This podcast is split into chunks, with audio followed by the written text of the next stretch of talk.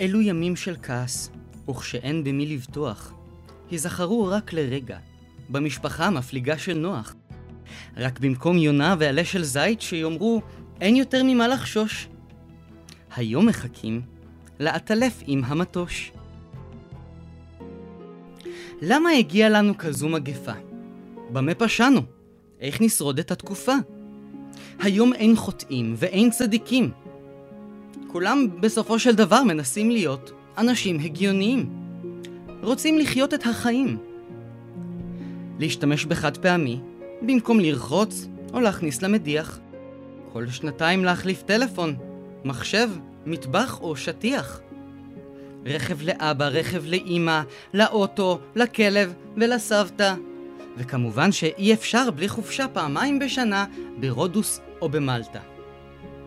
ולמרות שאף אחד לא אשם, לא טיפש ולא כסיל, כדור הארץ עדיין עומד להפוך להיות כוכב לכת אפוף בגז רעיל. אז איך נעצור את הטיסות, הזיהום, שופינג בבוקר ובערב שרונה? הפעם לא מבול, לא שריפה, אלא לטובתכם, קורונה. את כל הבעיות זה עדיין לא יפתור, אבל בכל זאת אנשים יצטרכו לעצור. ולפני שהאדמה הופכת לאופרת, אנשים ילמדו שאפשר גם אחרת. רשתות חברתיות אמנם נתנו לנו סיפוק, אבל כעת אנשים יזדקקו לחיבוק. וכשהכל יסתיים, אסור לשכוח. בואו לא נסיים בסוף כמו נוח. בואו לא נרוץ אל הקרם עם פרצוף ציני, ונקים עליו מפעל מזהם בסגנון פטרוכימי.